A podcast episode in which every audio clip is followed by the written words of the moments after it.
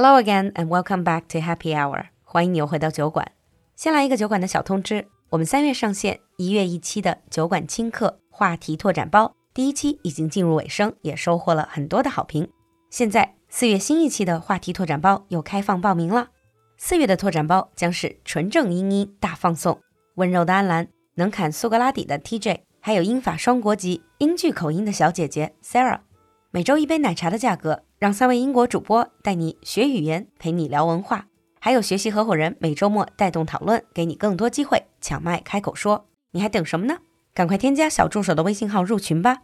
小助手的微信号是 l u l u x j g two，l u l u 就是露露，x j g 是小酒馆的汉语拼音首字母，最后一个数字二，l u l u x j g two。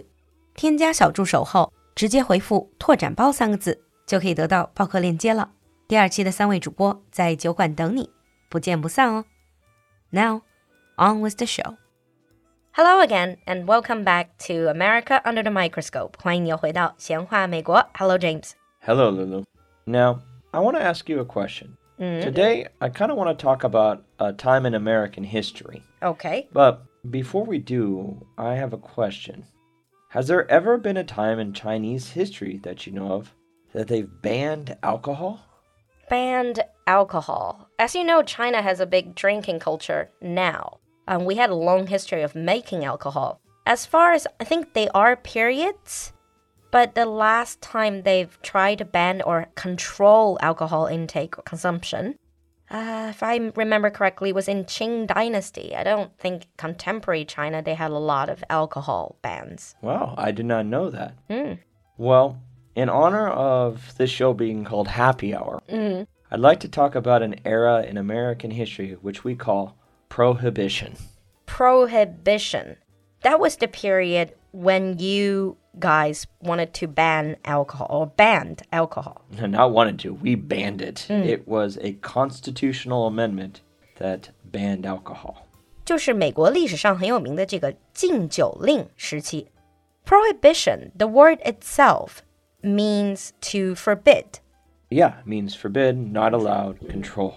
Control, yeah? Yes. And when was that? Prohibition was between 1920 and 1933. So 13 year period. Between two world wars. Yes, after World War One, Mm. but before World War Two. When you said ban, how complete was the ban? Was it just banning people from selling it or like import export 进出口之类的这些东西吗? So the actual law banned importation, Uh-huh. transportation, and sale of alcoholic drinks in the United States. That's everything. If you ban importation, transportation, and sale, then how do people get alcohol? Well, there were ways, but what it did not do technically is ban drinking alcohol. So if you drank alcohol during that period in your home, you were not breaking any laws. That is technically correct. Also, if you bought alcohol, so buying the alcohol wasn't illegal, it was selling the alcohol that was illegal. Yeah, but you have to have a seller to have a buyer. Okay, well, we're gonna get into that. But why? Alcohol, was it because alcohol was seen as a very bad thing? Yes, it was. So, at the time, there were many social movements that felt alcohol was the cause of many social problems, such as crime, such as fathers leaving behind families, hmm. and so on. And so these movements, they pushed the government to create this ban. And as we know from history, they were successful. When you said social movements, who started these? Were the people who, I'm assuming, people who were victims of, of the problems related to uh, alcohol? Yes, one of the biggest movements was a women's movement hmm. because they felt they were victims of alcohol. And they had slogans like, if your lips touch alcohol, they will never touch mine. Well, I think that's a very powerful slogan. hmm But these social movements, obviously the government approved of their message, hence the ban. But what about the general reception uh, from the society? 大众普遍对这个问题的态度, did they think it was a good idea or did they not like it? Well, a lot of Americans did feel that alcohol was a problem. And it was a change to our constitution, which means it had to have a majority to get passed. Oh, so majority of the population obviously agreed for alcohol to be banned. And this period of time did lead to a decrease in alcohol related illness, mm. such as liver problems and so on. So it did have an effect. Mm. But then, if it was so good, it was bringing crime down, it was bringing all these social problems to an end, and it was reducing alcohol related illness, then how did it end and why did it end? Well, there are two big reasons. Hmm.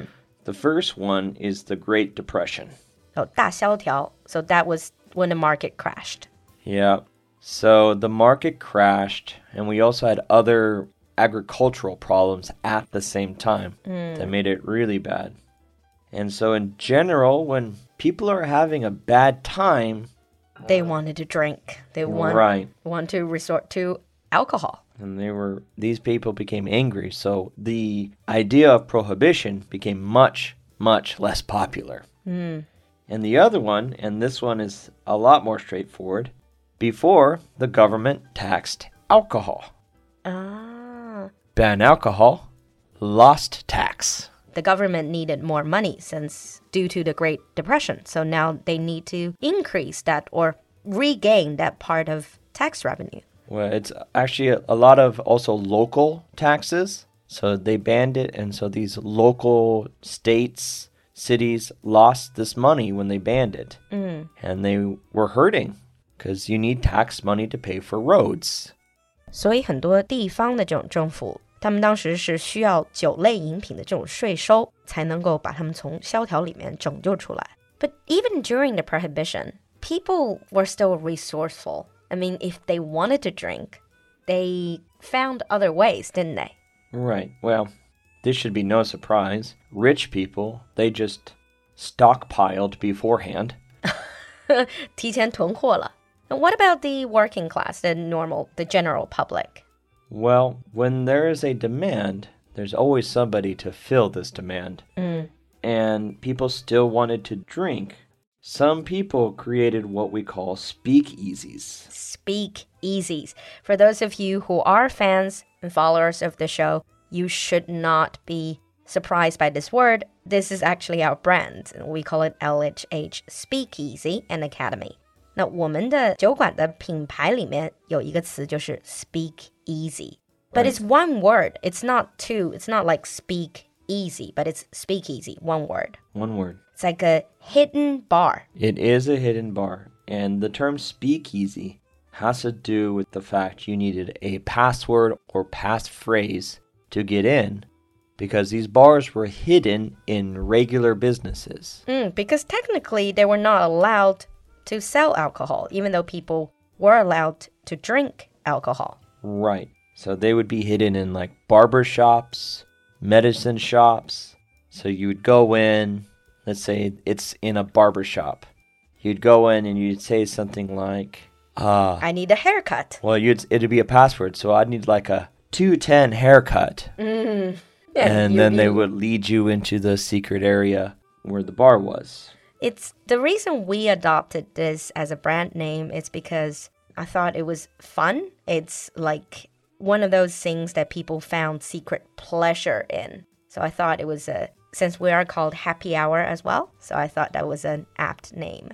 Oh, and yeah. plus, it doubles on speak easy. So training your speaking skills. But nowadays, even though prohibition was long gone, has been gone for so many years, it seems that the whole idea of speakeasy, of hidden bars, still very popular. It is actually more popular nowadays. Yeah, because they had style. Mm. The music, the atmosphere, and if it works, people like to recreate it. And then Also, that sense of mystery, sense of hidden away, like a hidden gem somewhere. I've been to speakeasies in Beijing, and it's a lot of fun. You know, going to this just normal looking place, and you push a button, the wall moves, mm-hmm. and you see this beautifully decorated bar with some nice jazz music. Yeah. And it's very nice atmosphere. Actually, you can find them everywhere in major cities. I've been to speakeasies in all around Europe, actually, and also in Beijing. So, if you're interested, maybe try a few of those speakeasies, even though it's not the prohibition era anymore. But you can still get the Taste. yeah, the get the whole atmosphere in. So I think we will wrap up talk about prohibition, the basic episode here, and in the advanced episode, let us look at perhaps the darker side of that era and also talk about the lasting effects of that particular period on the whole American psyche. Oh, I like the deeper dive into history. All right, we'll see you next time. Bye, everyone. Bye.